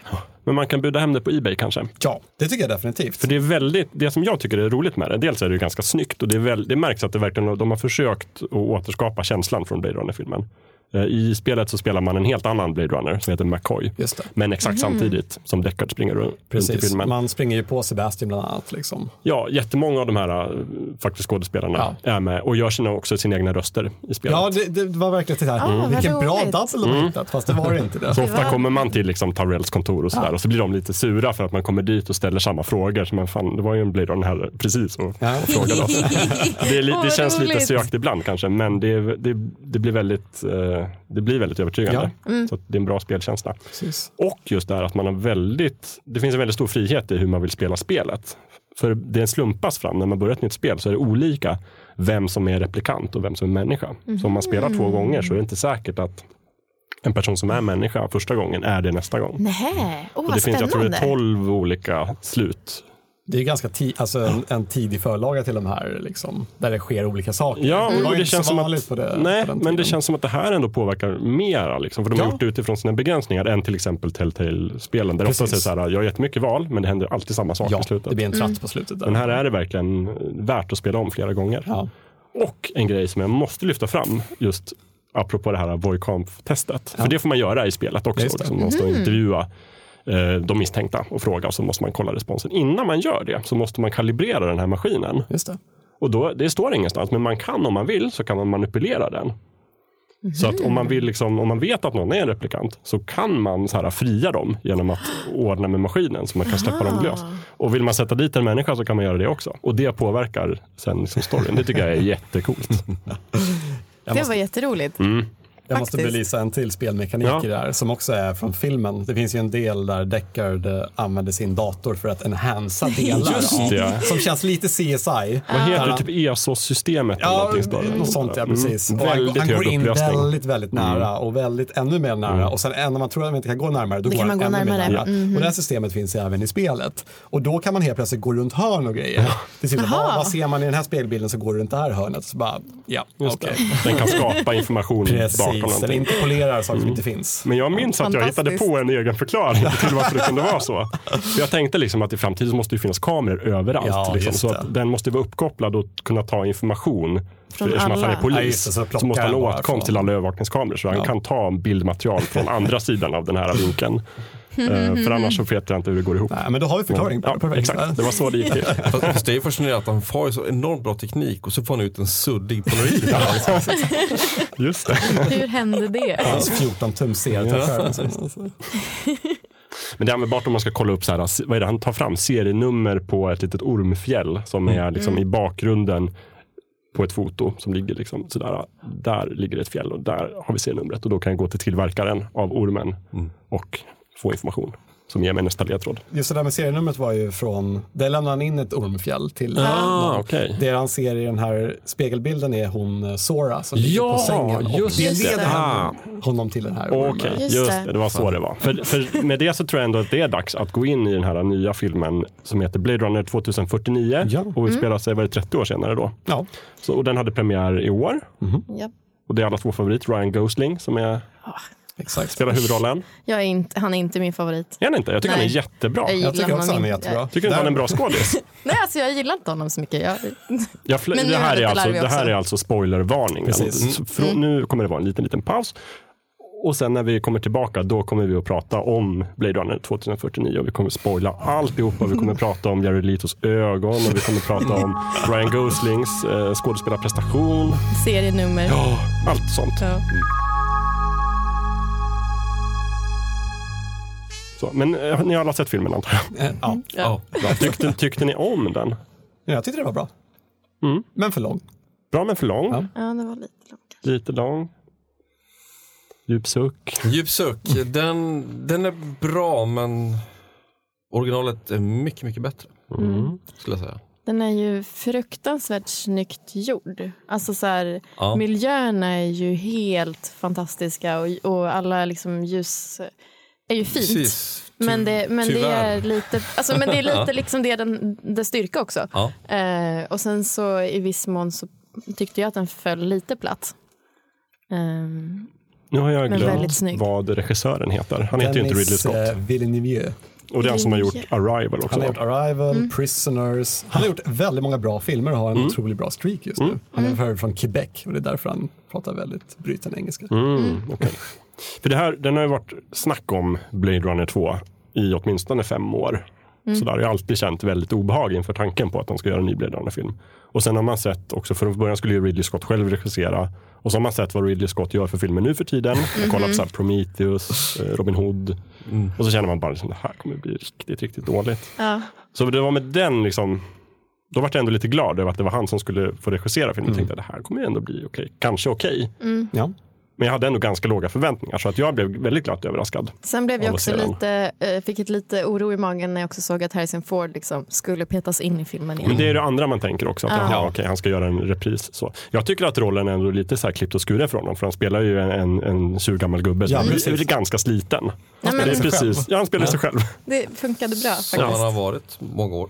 Ja, ja, egentligen Precis. från liksom Air Force One egentligen började han se lite gammal ut. precis. Ja, Mm. han är så här, nyvaket full, full och så. Ja. haltar fram lite grann. och Så. Men liksom, vad är det? Indiana Jones 4, Kristalldödsskallarnas rike, där han ändå liksom slåss och beter sig som en ung Indiana Jones fast han är en jättegammal Indiana Jones. Då är det inte så trovärdigt. Här var han ändå så här gammal och trött. Ja. Mm. Det är bra. Och så fick han vara det. Liksom. Mm. Och förstör inte filmen ändå, tycker Nej, jag. Han, jag tycker han, han håller klarade sig sig ganska bra. lugn. Det gjorde han. Han, det är väl no, det var, jag kommer inte ihåg vad det var. Det var någon sån här liten Harrison Ford-kommentar som han får in Han någonstans. är, han är också lite bättre på att slåss. I, nu i den nya filmen. Fast Ja, men han han är har väl gammal. övat upp tricks. och Ja, sådär. för att, I första så tycker jag att han är rätt dålig. Han är jättedålig. Han är jättedålig. Han får stryk hela tiden.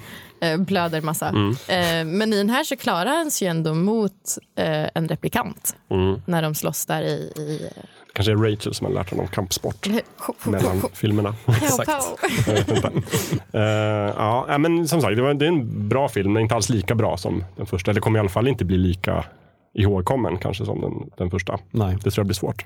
Men ändå, jag tycker en bra gjord film och spännande och förstör framförallt inte den första filmen. Precis. Vilket det hade kunnat göra, för det var verkligen det jag trodde. Jag tänkte så här, nu kommer de ju att ta varje spännande aspekt av den första filmen Ja. och så kommer de liksom verkligen förstöra det och vi kommer få se Offworld Colonies, precis vad det är för någonting och vi kommer få se varenda liten vrå. Vi kommer få se varje hus i den första filmen. Och så behövde vi inte det, det var ju bra. Nej, men det är väldigt mycket som fortfarande lämnas lite åt fantasin. Eh, vilket jag tyckte var jätteskönt. För vi, Jakob, du och jag kollade ju på filmen tillsammans. Det Mm. gjorde vi. Eh, och så efteråt så tittar du på mig och bara, visst sa de aldrig uttryckligen att han är replikant? Och jag bara, jo men det sa de ju typ. och sen så när jag tänkte på det så bara, nej de sa, det var ju jag som tolkade det så. Eh, det är inte helt klart. De gör anspelningar på det, men de lämnar det också öppet. Mm. Ja, vilket precis. Och det tror jag är väldigt snyggt. medvetet just för att man, man kan ha sett olika versioner av den första filmen. Så blir det inte förstört. Liksom. Och de, de vill förmodligen inte säga så här, bara, nej, han var en replikant. Hörrni. och faktum är att jag tror efter den här filmen så tror jag nästan mindre att han var en replikant. Men tror du inte? Ja, jag tror, jag vet Jag, inte. har- jag, jag, jag är på din, jag är på din Ja. lag. Jag tycker det är en, ännu konstigare, för hela plotten här är ju att en replikant har blivit gravid och fått ett barn. Mm. Då tänker jag, det är mindre konstigt om det är en människa och en replikant som har fått barn tillsammans, än, Än om det om är två replikanter. Det är liksom det jag Fast baserar. samtidigt om, om eh, den liksom eh, Rachel, vilken Nexus-version eller vad det är. eh, Rachel är väl en Nexus 6? Eller hon är en Rachel? De kan Nexus inte vara sju. sex för hon överlever ju längre också. Det snackas ju om att det är någon form Ja, av just tidig det. prototyp. Då är hon en- Någon typ av prototyp. Nexus X. Sjukhus. Sjukhus. eh, som har liksom fortplantningsorgan och det funkar. Och liksom, Då borde ju en liknande prototyp i manlig version också kunna reproducera sig. Och då Ja. är det inte så konstigt. Ja, jag vet inte hur Eller? Nexus-tekniken fungerar, men jag är inte övertygad. Alltså, jag tror ju att någonstans att han, att han kanske är en replikant. Jag kanske inte, jag vet inte. Ja, nej. Jag, jag tänker mig att han är Mm. Jag tycker att han åldrades mer som en människa, liksom. När man får se honom. Det är förmodligen för att han bakom kulisserna faktiskt är en människa. Men, har åldrats. så vet jag vet i alla Så, fall. ja, jo. Det är ju- Riktigt. good point. Men ja, det var i alla fall bra att de inte liksom drog upp det. Och bara, så här, det stora mysteriet är ju om han var en replikant eller inte. Så det ska vi banne mig svara på i den här filmen. Och så kom det bara att handla om det. Det gjorde de ju inte. Utan det här handlar ju faktiskt om någonting helt annat. Även om den första filmen är en bakgrund. Väldigt mycket. Och det finns mycket kopplingar. Men det handlar ju om Ryan Gosling. Som twisten, han är en replikant. Ja. Och det får man reda på från början. Ja, men, och, och därför tänker jag ännu mer att eh, eh, Deckard också är en replikant. För Mm. att Blade Runners är replikanter. Ja, fast Holden var ju, och GIF, eller G- Gaff, vad Hur heter han? vet du det? Därför att han, eh, det, jag vet inte varför skulle han vara det? Mm, Han skulle lika gärna kunna vara replikant. Alltså, han sitter ju på ett ålderdomshem, då skulle han vara Mm. Ja. pensionerad för länge sedan. Men tänker eh, jag. Deckard är ju också gammal. Men han flydde. Jo, Jag tänker att Alltså, hade om, om tänkt det så är att en de skulle ha medveten dödat strategi honom, Mm. av att använda replikanter som poliser så borde de ha så dödat finns alla. Mm. det en, liksom en pensioneringsplan för dem. Mm. Och, Tänker så, ja. och Gaff sitter där och är gammal. Han kanske Ja, har precis. smitit på något vis. Skulle inte vara helt Nej. omöjligt. Nej, det är inget omöjligt. Men det finns, jag kollade på massa YouTube-videos innan eh, det här. Det, det finns ju dels också eh, kortfilmer, Mm. tre stycken, Just det. eh, som kan vara värda att kolla på om man får lite matigare. Ja, de ska fylla i lite så här storyn eh, mellan de två filmerna. Jag har faktiskt inte hunnit se dem. Nej. Jag hade bara tänkt göra det idag, men jag hann inte. Så. De, var- jag tyckte om dem faktiskt. De Men var de är väldigt... animerade allihopa, va? Nej, Nej, det är en Eh. animerad och så är det två real Okej, action. för du sa att man inte skulle se dem, eller du sa att Jag, du var jag sa besviken. att jag tyvärr hade sett dem. För att jag tyckte det var, det var bland det värsta jag sett i kortfilmsväg. nej men så illa var det väl inte. Alltså, ja, men s- grejen är, Första håller jag, jag med om. såg de här efter jag såg filmen. Jag åkte hem, eh, satte mig ner, kollade på alla Mm. var filmerna. laddad, liksom. Och bara typ så här, ja, och Dennis Villeneuve, han presenterar varje liten kortfilm. Så Mhm. här, Jag har tagit till min polare. Ja, det är Det är inte han. Dennis som har Hoppas ni gillar regisserat. det. Nej, utan det är någon av hans vänner som okej. har gjort det. Och, eh, och Mm. Alltså, det är inte ändå vilka så här vänner som en- helst. Men det är typ så här namnkunniga regissörer. Ja, ja. Men det skulle lika gärna kunna vara hans bilmäklarpolare. som har gjort det. För att Det känns verkligen som så här straight to tv-versionen av... Ja. eh, Och den bästa av de här tycker jag är den animerade varianten. Du gör där. det, jag Ja. hade lite svårt för den. Jag bara, "Ugh." Den, eh, jag vet inte, jag tycker inte att den är särskilt bra, men den är, den är helt okej. Den värsta är ju den med Jared Leto, när han står och babblar i fem minuter. Mm. Men eh, jag tyckte om den kortfilmen som utspelade sig ett år tidigare. Än, alltså den sista kortfilmen. Ja, var det Eh, den... eh, 48. Alltså 2048. Men var inte den animerade? Nej, det är den Det första. är väl The Big Blackout. Ja, ah, just det. Ja, den är animerad. Och sen så kommer Jared Leto och pratar. Ja, just, det. men den, Eh, det, och- det är den med han eh, Sapper Morton, eh, David Bautista. Mm. Ja, det är den som är ett år innan. Nej, men den är ett år in... Eller vänta nu. Mm. Det finns tre filmer. En med Jared Leto, en animerad och sen den sista med han eh, Zapper som dör Den i stora- ja, den precis. stora killen. Mm, Det är den mm, du tänker på. Det är den jag Ja, tänker på. den, den var nog den var rätt ganska fin, fin. Mm. faktiskt. ja, den var rätt. Men alla hans vänner kanske inte var lika dåliga på att Nej, höra. precis. Nej. Ja, jag ska inte hejta för mycket. De är sevärda. Men det är de. ja, nu rekommenderar du att man ser dem eller inte? Jo, men det tycker jag. De, Ja, Mm. de ger ett, det är ett mervärde till storyn, det tycker jag. Men man ska vara beredd på jag lite tycker man ska, då, vara, dåligt man ska inte hantverk. ha jätteför höga förväntningar. Alltså helt det är inte enkelt. som en kortfilm i sin helhet, det är mer som att det fyller ut innehåll. Så Mm. någonting när jag sitter och dricker mitt kaffe på morgonen kan jag se den där. Ja, kan du precis. se Mm. det. Okej. Om du verkligen undrar, Sara, vad hände i det där Stroma-brottet de pratade om i Och filmen? vi kan ju också länka till den videon de har samlat alla kortfilmer efter varandra. Så att Precis. man bara kan se hela klippet. Ja, då är det bara att klicka sig fram från vår länklista. Precis. Så kan man snabbt se dem. Det kan man göra. Mm. En bra utgångspunkt är, tänk fanfiction. Mm. Att man, någon ska Mm. göra en ny Star Trek-film, fast med egna pengar. Och så har man tagit in skådisen som faktiskt var med i riktiga filmen. Ah, Där kan vi lägga ner. Okej, ja, jag men då- gjorde ju ett misstag när jag letade efter de här eh, kortfilmerna så Ja. hittade jag en annan kortfilm som definitivt var fanfiction. Den var Jättedåligt gjord. Med en liksom Blade Runner som kommer in eh, på ett café och så är det en, en liten gubbe som sitter och pratar med sin papegoja och äter paj.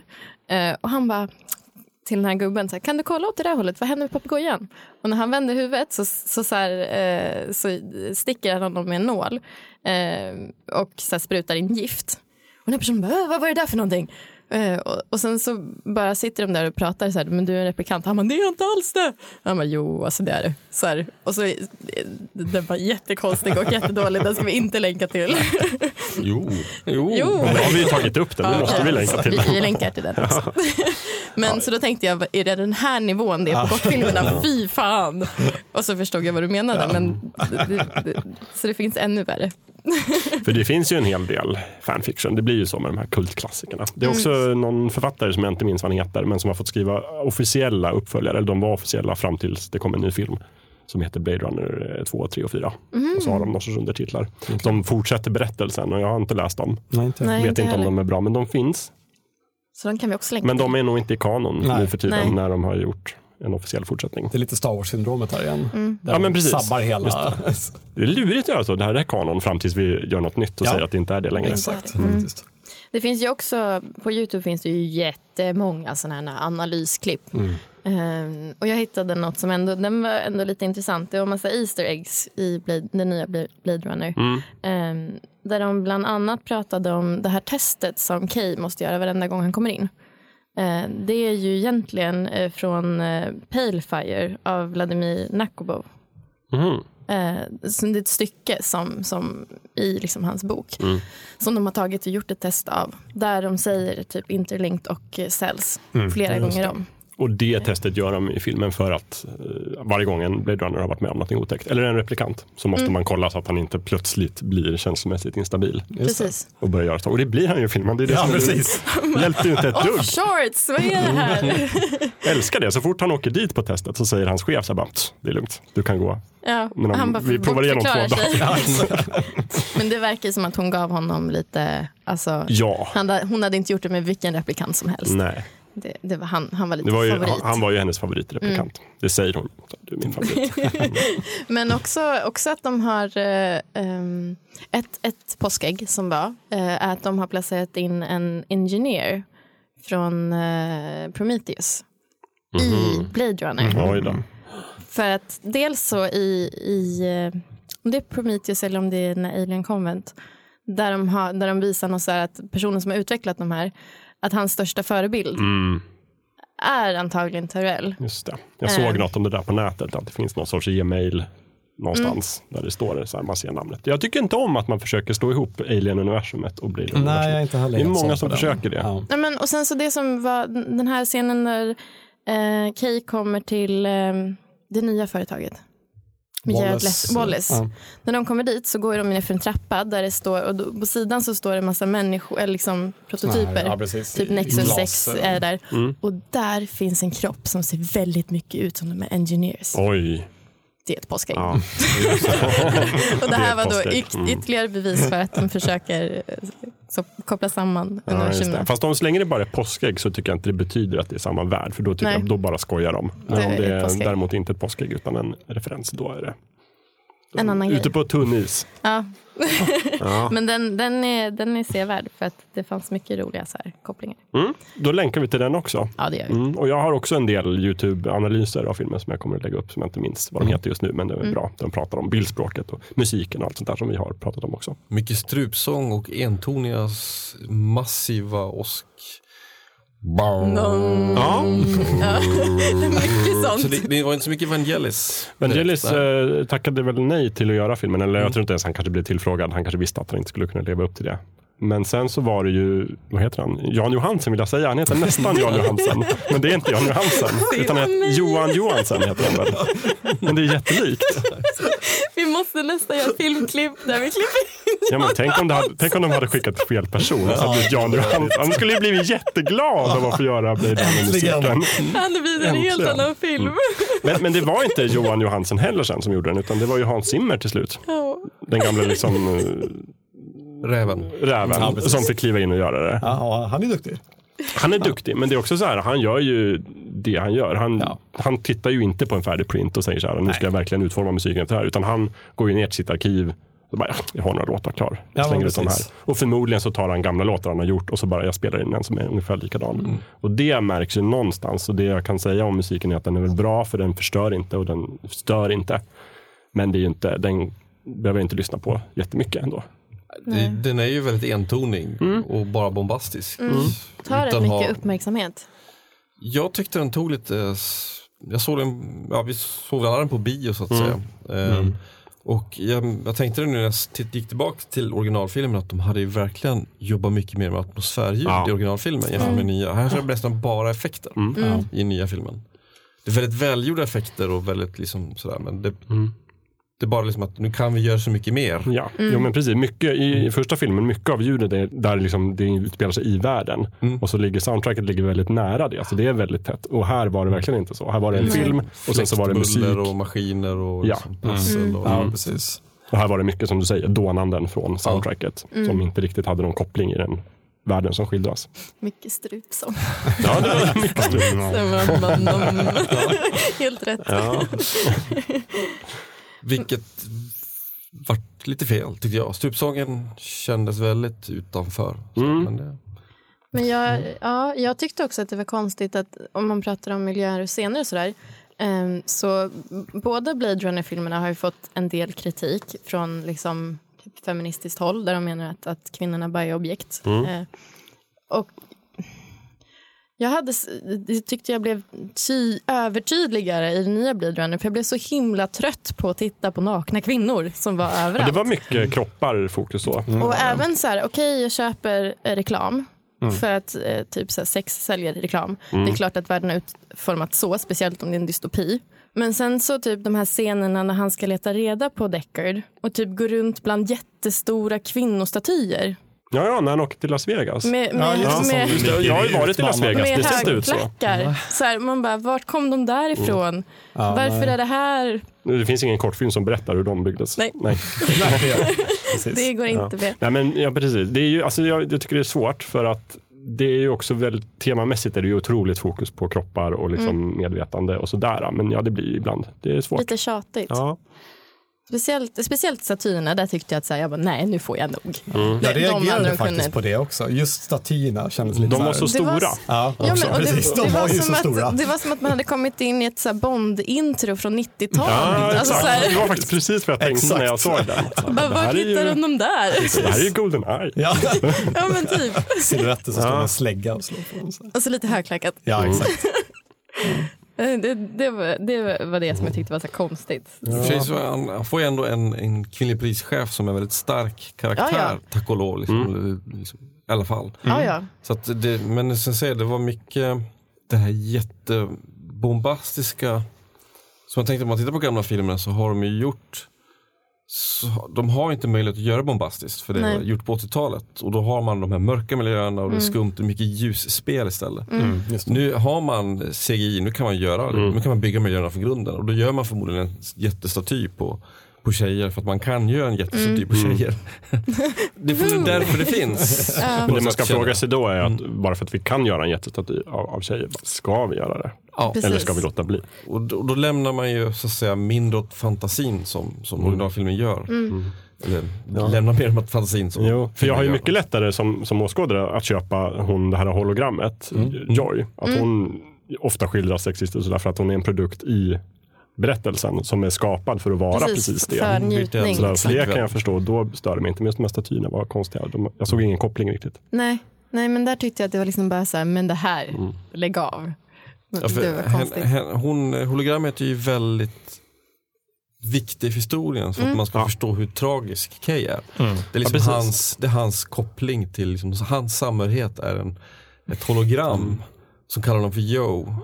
Ja, och så blir det så, och, och, och så, blir det Och säger, Alltså, "Jag så älskar smärtsamt dig." Mm. tydligt där i slutet efter att hon har dött då när han träffar en ny version av henne. Att det är just nästan det. exakt samma. Man Mm. ser, men allt det som jag trodde var äkta var ju uppenbarligen inte det. Och så ska man liksom koppla det till att han är inte heller äkta. Mm. Att han känner det precis lika fake som det hon säger och känner. Men, och så bara, vad är eh, verkligt? Jag tänkte också mycket på så här hur man, alltså förskjutningen, att, så här, att det är väldigt fult att vara skinjob och att vara liksom en replikant.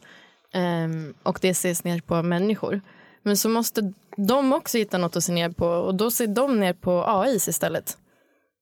Alltså replikanter. Det Och finns Mm. de ju har den inte ens här en scenen. kropp liksom. De har inte sin kropp, vad har de att komma Ja, med? precis. Eh, för det finns ju den här scenen, den jättekonstiga scenen, när Kay ska ha sex med jo- eh, eh, Joy. ja just det. Joy har fixat en prostituerad. Genom den här Precis. Ja. prostituerade som också jag tror är replikant, eller hur? Nej, hon Nej, säger hon att är hon nog inte är det. människa. Är hon inte det? Eller? Hon är bara med i Hon upproret. säger ju att hon är människa. Ja, det var lite konstigt. För när hon träffar känner- Kay först Ja. så säger hon bara, ja, jag är ju människa. Du kanske inte tänder på riktiga människor. Sorry. Och, så går hon. och sen så när hon är i lägenheten så eh, har de sex. Och sen så när hon är med i upproret så då antyds det ju att hon åtminstone sympatiserar med replikanterna. Men Ja, eller hur? det är lustigt. Det är Konstigt. lite lustigt vad hon är. Är det en logisk lucka Nu kanske? börjar vi upptäcka problemen med Ja. den nya filmen. lite grann, tror jag, alltså. Men, och, och där är hon ju, då säger hon ju något väldigt nedsättande sen till Joy efteråt. Ja. Att så här, du ska inte tro något bara för att du var liksom... Och det går ju också att läsa på olika sätt. För jag tänker också, det går ju att läsa som helt normal att Joy och Kay är tillsammans. Och Mm. sen så bjuder de in en tredje person. Det blir ofta lite så här äh, maktspel kanske. Det, Mm. det, det behöver inte vara det att hon är hologram i sig. Nej. Mm. Utan bara att hon är liksom den stora kärleken. Men jag vet inte. Nej, men och, och, och de har ju också, alltså människorna har ju fortfarande väldigt mycket förakt gentemot replikanter. Jättemycket. Det är ju väldigt otrevligt. Man Mm. skulle inte vilja vara Kays replikant. men- grannar klottrar på hans Ja, dörr. precis. Och typ skriker ska döda Ja. dig, äckel. Tanterna står och skriker åt honom. Ja, jag Stackars honom. Ja. För, för att i första så är ju de inte på jorden, replikanterna. Nej, där är de ju förbjudna. Mm. Och sen så efter, mellan filmerna så har de ju hunnit bli totalförbjudna efter en stor olycka som hände. Mm. Och sen så har de ändå liksom fått en ny, bättre version. Vad är det, Nexus 8 vi är uppe i? Eller Nexus 9 till Som och inte med. ska kunna- Som Wallace har byggt och säger de här är safe. För att de är väldigt lydiga. Och de lever också längre. Det Därför att de är så mycket lydiga längre så behöver de inte ha den fyra här. år. För det var det Spännande. jag, jag funderade på. Jag bara, om man inte tittar på den här eh, biovarianten som kom ut först så förklarar ju inte den första filmen någonstans att eh, Rachel är en annan variant som lever längre. Nej, Nej, och då får man ingen förklaring för när det blev så att de levde en livstid istället för fyra år. Nej. Så jag blev först lite förvirrad och bara, men hur, va, hur, och hur kan hon ha levt så länge? Hon borde ju vara död för länge sedan och det borde Deckard också. fast de vet, man får ju aldrig veta, tänker jag, i första filmen när hon byggdes. Jag tänkte Nej. att hon är ganska ny, så då har de fyra år på sig från början av, av filmen. Då skulle de kunna leva till åtminstone 2019, 2021, 22, 2022. I december så kanske hon dör. Ja, just det. Då hinner de avla barn och föda barn och dö. Mm. Ja, det är sant. Eller så levde hon längre för att hon var en prototyp som det antyds. Mm. Eh, jag vet inte. Men och då så här, om Deckard, då måste ju han, om han skulle vara en replikant, då måste han vara någon annan typ av replikant som lever längre. Oh, ja. För annars skulle han vara död. Ja. ja. Nej, men det är också därför lite jag tänker att den kanske inte är en replikant ändå, trots allt. Han är nog prototypen som blir en tjurig gubbe. Det är hans sätt att pensioneras. Det kommer bli en avdankad skådis. alltså. Du behöver återupple- återspela dina gamla roller fastän du är trött på dem. Det blir ditt straff. Tolkning som butter. Nej, men han har verkligen haft en turné här som får av, av att liksom reprisera sina gamla roller. Ja, är det Mm. verkligen. för att de tvingar honom eller är det för att han har fått ont om pengar eller vill han? Han kanske inte vill prova på något nytt som en sur gubbe. Ja, det kanske är så. Alltså det är så lätt liksom att gå in i en gammal roll och bara få mycket bra pengar. Och... För om Vet man du, man jämför ändå snackar- Indiana Jones, Han Solo och eh, Deckard så tycker jag ändå att han gjorde en bäst roll här som Deckard. Ja, Mm, Definitivt. det håller jag verkligen med om. Och sämst som Indiana Jones. Ja. Ja. Ja. det var ju väldigt dåligt faktiskt. Sen är frågan vilken annan typ av roll som Harrison Ford skulle kunna få. Han har ju Mm. inte haft det bredaste spektrumet. Han är ju inte den här Han karaktärsskådespelaren är ju inte det. Han... som Anthony Hopkins är. till Nej, exempel. precis. Han gillar Så- mest att spela sig själv. Ja, och så tittar man tillbaka i historien så det är ju en ganska ty- speciell typ av roll som han ofta spelar. Ja. Får vi se nu om det blir uppföljare till Air Air Force 2 kanske kommer. Ja, hoppas det. Han Verkligen. är vicepresident. Inte så bra idé. Nej. Ja, men alltså, den har väl brister i alla fall, nya Mm. Brennan-filmer kan man väl säga. Men jag tycker ändå jämfört med väldigt mycket av det jag har sett på bio de senaste åren så tycker jag ändå att den var bra. Ja, jag tror med förutsättningarna att det är en uppföljare på Blade Runner, det är lite det man måste se på. Behövde Blade Runner en uppföljare? Nej, egentligen Nej. inte.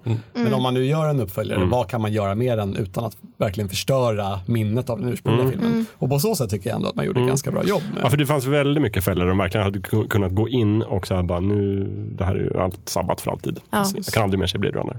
Det hade kunnat bli en Alien 4 av det hela. Det hade kunnat bli en Alien 4, det hade kunnat bli en eh, Star Wars Episod 1, Det mörka Ja, hotet precis. Usch. Ja. och så vidare. Men eh, ja, verkligen. Jag tyckte också det var kul, för det var lite samma sak som när vi pratade om en Hans, eh, alltså den här, de förstorar upp, förstorar upp, förstorar upp. Kay gör ju också det, lite grann, fast med den här skelettbiten. Mm, just det. Där han efter väldigt, väldigt, väldigt, väldigt mycket eh, en Hansande hittar en liten, eh, s- ett litet serienummer eh, på den här skelettbiten som de hittar. Jo, precis. Ja, men det är ju min tolkning att efter den här stora olyckan så har de, liksom, för att de ska kunna få finnas på jorden och för att de ska få leva länge och sådär, så krävs det att det ska vara serienummer på varenda liten bit Mm. av dem. Ögonen och alltihopa. Sådär. Ja, för att, ja, men hur lång tid tog det för er innan ni fattade att det var Rachel? Fattade ni det på en gång? Men så fort man Den här såg att det låg ett labyrinten. skelett i kistan så Ja. fattade jag att ja, men det måste vara Rachel. Ja, det är klart. Jag var segare. Jag bara, Slutet av kan filmen. det vara Rachel? Så bara, men hon var ju inte tillsammans med den där snubben. Nej, det är klart. Det, var ju inte. Jag bara, det måste vara någon annan, vad konstigt. Hur, hur är det här egentligen? Alltså, Och det är som att du ser här som får det bara, men han var ju inte i Las Vegas. i förra filmen. Det kan inte vara han. Hur funkar det här? Ja. Där såg inte jag honom senast. Jag tänker mig att mycket har hänt mellan så liksom. och- Ja. Jo, nej men det tycker jag ändå är liksom tjusigt att hon är central i handlingen men inte liksom inte på Inte något sätt tar där. över. Däremot så hatar jag att de tar upp en, en sån här, det måste man tydligen göra i alla filmer nu, man måste göra en datoranimerad Ja, det- kopia av Det en, här har jag och Jonas en pratat om. skådespelare. Eh, eller nej, nej, det var inte vi som pratade om det. Det var, Det var Ek- du och Ek- Andreas, ja, Det precis. var jag och Eklöf som pratade om det. Eh, varpå jag tyckte att de skötte det rätt snyggt. Ja. och att det inte såg så farligt ut och att det Mm. var bättre än i Star Wars. Medan Andreas tyckte precis, precis tvärtom. Eh, Ja, det, det är intressant, för jag vill minnas att jag hade den här diskussionen med Andreas när eh, Rogue One kom ut och de gjorde en CG-version av Grand Moff Tarkin i Mm, Just det. Mm. den. Och jag tyckte att det var det värsta de någonsin har gjort, nästan förstörde den filmen. Men han tyckte att det var en bra grej. Mm. Och sen kom vi till Rachel-grejen där han tycker att Rachel var dåligt gjord. Och där är jag beredd att hålla med dig, att Rachel var ett bättre inslag än vad Tarkin var Mm. Jag i. tycker, men jag håller med er, jag tycker det var mycket bättre gjort än Tarkin Ja. och mycket mer smakfullt och ändå inte tillräckligt bra så därför jätte, jättedåligt. Ja, precis. Ja. Ja, det var också onödigt. Jag tror också att det kan bero på att hon var med mycket kortare Mm. tid.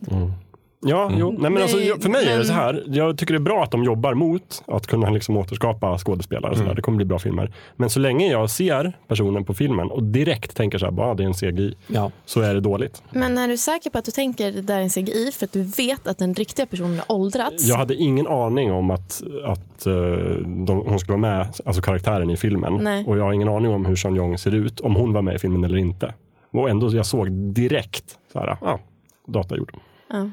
Så att jag, jag tror att jag... För jag tänker mig att Prickade man in det kan, direkt. att man kan liksom också lite grann så här i sitt eget huvud för att man vet att personen är äldre och därför absolut inte kan vara med i Mm. Jo, den. Men, men när, när tekniken är mogen är ju när man vet det och ändå blir lurad. Ja. Då kommer de ju göra Mm. Och ändå alla acceptera det. skådespelare. Ja. Nu kan man inte, eller nu har man jag har svårt att acceptera det Mm. man såg. Ja, men okej. Ja, det börjar hända rätt mycket i hjärnan. Man bara, Mm. vad- Som jaha. tar en ur filmens magi så att säga.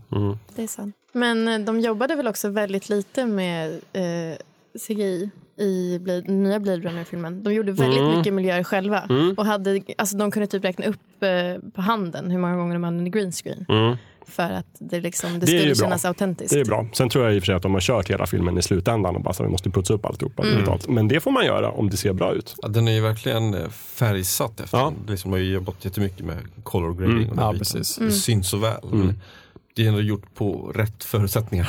så att, Mm. att man tematiskt ändrar färg på, så att nu är vi där, och nu är vi liksom här och då har vi ett Nu är kallare det ljus. jävligt och så. gult alltså. Ja, det var väldigt Mm. gult väldigt ofta. Särskilt Las Vegas var ju väldigt gult också. Ja. Men det hade ju sin förklaring. Och även- Men också, eh, miljöerna var ju fantastiskt fina. Men vem bor så? Alltså som typ eh, Jared Letos, han, hans lilla vardagsrum med, med, en- med en plaskdamm runt. Ja, men det är ju för att Men- han är så rik. Nej, Men, Ja, liksom, För den är ju, dels är det ju så här väldigt tydligt att, att en liten trähäst är bland det värst värdefulla. Då kan Mm. man köpa en biljett till eh, kolonierna. Och han har ett helt rum som är inrett i trä. Och, Var det trä? och vatten. Ja, det är träpaneler överallt. Så det är Kanske väldigt det var. tacky, men han gör det ju för att visa. Det är som att Att ha han en har pengar. guld-iPhone. ja. ja precis. Ja, Men han ser ju i och för sig inte heller, så att han bara, det är dyrt, jag ser inte det, jag blir glad. Och jag tycker inte heller att han hade behövts i filmen riktigt. Nej. Mm. För vart tar han vägen i slutet? Han bara Nej, så det här, var en ganska onödig... Men- eh, ja. Ja, det är mer som att han ehm, det- det bäddar för en uppföljare. Ja, det var där han det, är är det jag sur. skulle fråga som avslutning. Blir det en Blade Runner 3 nu eller vad tror ni? Ja, men det- 2050? 50. Det, det borde det bli. Ja, nej. Jag tror inte att det blir bra, men jag tror att det kommer bli en. Jag tror inte att den här gick tillräckligt bra på bio nu inledningsvis. Jag har inte sett. Hur har det gått? Det har Den har liksom gått, blivit... Vad jag har läst har det gått ganska dåligt för den Jaha. faktiskt. Tråkigt. Ja, det verkar vara svårt att fånga upp den här stora biopubliken. Jag såg den ju på premiären här på Sergel 1 på torsdagen när den kom. Och det var väl kanske en fjärdedels fylld salong. Oj, Ja, Det är inte så vanligt på en premiär. Nej, största Nej. salongen. Liksom. inte en stor, stor film. Nej, precis. Och så var den väldigt lång, jag fick kramp i benet. Och så. Ja, den Åh, höll på nej. ett bra tag. Alltså, gjorde den. Ja, det gjorde den. Den var väl nästan tre timmar. Ja, 2.45. och Mm. sånt. Jag hade faktiskt önskat att de inte hade gjort en film. Jag har blivit skadad. Jag hade velat ha en serie. Jag hade velat en, en serie som är som Breaking Bad som handlar om Kay, hur han vaknar ur sin dvala. Ah. Mm. Det hade jag sett. Det här har varit intressant Ja, faktiskt. Det hade då hade man varit- kunnat tagit alla de här story om eh, underjordiska Mm. rörelsen och fri, rebellerna och allt Mm. sånt där som bara var, va? Som nu när man Som nu tryckte in kan i en få- film Ja. Alltså, lite krampaktigt. Så Men där. kan vi hoppas kanske på att, att Netflix eller HBO köper upp rättigheten och gör en tv-serie på, istället för en trea då? Ja, det kan man ju alltid hoppas. Skulle det kunna bli. Ja. Eller att TV5 gör det kanske. Då kan ju Jan Johansen göra sant. Ja, ja, ja, ja, ja. Alltså, vi Precis. Mm. måste göra det här. Jag måste lägga in lite Jan Jansson uppe på Markoolio bilden. som Kay. och sånt. Ja, precis. Eh, Åh, Gud. Och vi- Eva Röse måste vara med på ett Vi hörn. närmar oss ju slutet här med stormsteg. Ja. Jag tänkte vi skulle avsluta, men nu när ni ändå är inne på lite så här, vad kan liksom svenska versioner och så vidare, så, så kan vi gå varvet runt. Om man liksom har sett Blade Runner 1 och så har man sett alla sju versioner och så har man sett nya filmen och så har man läst de tre böckerna. Man har spelat de två spelen och sen så har man en poster av Harrison Ford på väggen och man är ändå inte mätt på Blade Runner. Ja. Vad kan man göra då? Vart kan man gå vidare? Vad kan man liksom Man gräva kan vidare? ju läsa boken. Ja, men om man har gjort det. Ja, man har gjort det också. Jag tänker liksom på andra Ja, man har verk gjort som det är med. Jaha, inte Blade andra Runner verk. Mm. men som ändå ger lite samma känsla. Sådär. Mhm. Finns det några? Vart kan man, vart kan man gå? Jag har till och med beställt hem för att jag haft den på DVD, en eh, sån här Criterion-utgåva. Eh, Terry Gilliams film eh, Brasil. Ja, just Från det. Det är 85. faktiskt ett Ja. bra exempel. Eh, den är mycket mer humoristisk och, dys- och lite mer, mer misär och sådär. Man råkar ut för samma saker, att de ändrade i slutet, som är såhär Love Conquers All-slut. Där eh, liksom den här stackars hunsade byråkraten som det handlar om blir, får sin tjej och så åker de vidare i en stor truck någonstans. Och sådär. Allt är lyckligt, medan det i verkligheten, originalfilmen, slutar ganska illa. just det. Men det är ju mm, mycket kända skådisar och riktigt välgjort på en bråkdel av budgeten från, från Blade Runner. Mm. Men eh, humorn, det är brittiskt. Jag längtar för att se den igen. Jag kommer komma med ett kanske lite torrt tips. Eh, en avhandling om androider i populärkultur eh, som heter Reload. Eh, som jag tror är lite k- kanske svår att köpa men den är fantastisk. Om man vill liksom läsa mer om typ ja, men filos- filosofiska dilemman, så här, vad går gränsen på mänsklighet och eh, maskin och sådär. Eh, så är den väldigt matig, tjock och spännande. Spännande. Vi länkar. Mm. Jättetråkigt tips, men jag, ty- jag tycker det är värt att belysa och se Ghost in the Shell faktiskt. Ah. Om man inte har det, för jag tror, tycker många ryggar tillbaka för att det är en animerad film Ja. och det är japansk anime. Och, ja. Men se den animerade och hoppa över Scarlet-versionen. Så. Japp. Ja, du tog mitt tips. Men det är också just eh, filmen från 1995 du tänker på. Precis. Långfilmen. Jag tycker det att finns det ju är- tusen olika versioner Precis, ja, av Ghost in the precis, Shell. den från också. 1995. Sen finns det ju en, eh, en serie också som inte heller är så dålig som jag kan rekommendera. Standalone Complex Nej, just som det. är bra. Sen finns det en till serie Ja, som är sämre. exakt. Det finns väldigt många. Eh, Men den första filmen där, den är väldigt bra. Och då har de också, måste jag varna för, då har de också gjort en ny version av filmen med förbättrade inom citationstecken Mm. specialeffekter. Som heter Ghost in the Shell 1,5. Okej. Som man ska försöka undvika.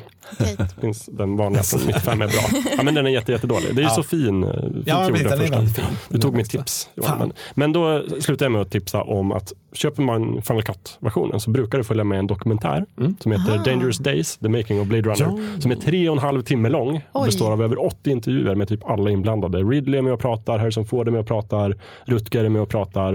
Eh, alla är med. De pratar om varenda liten detalj.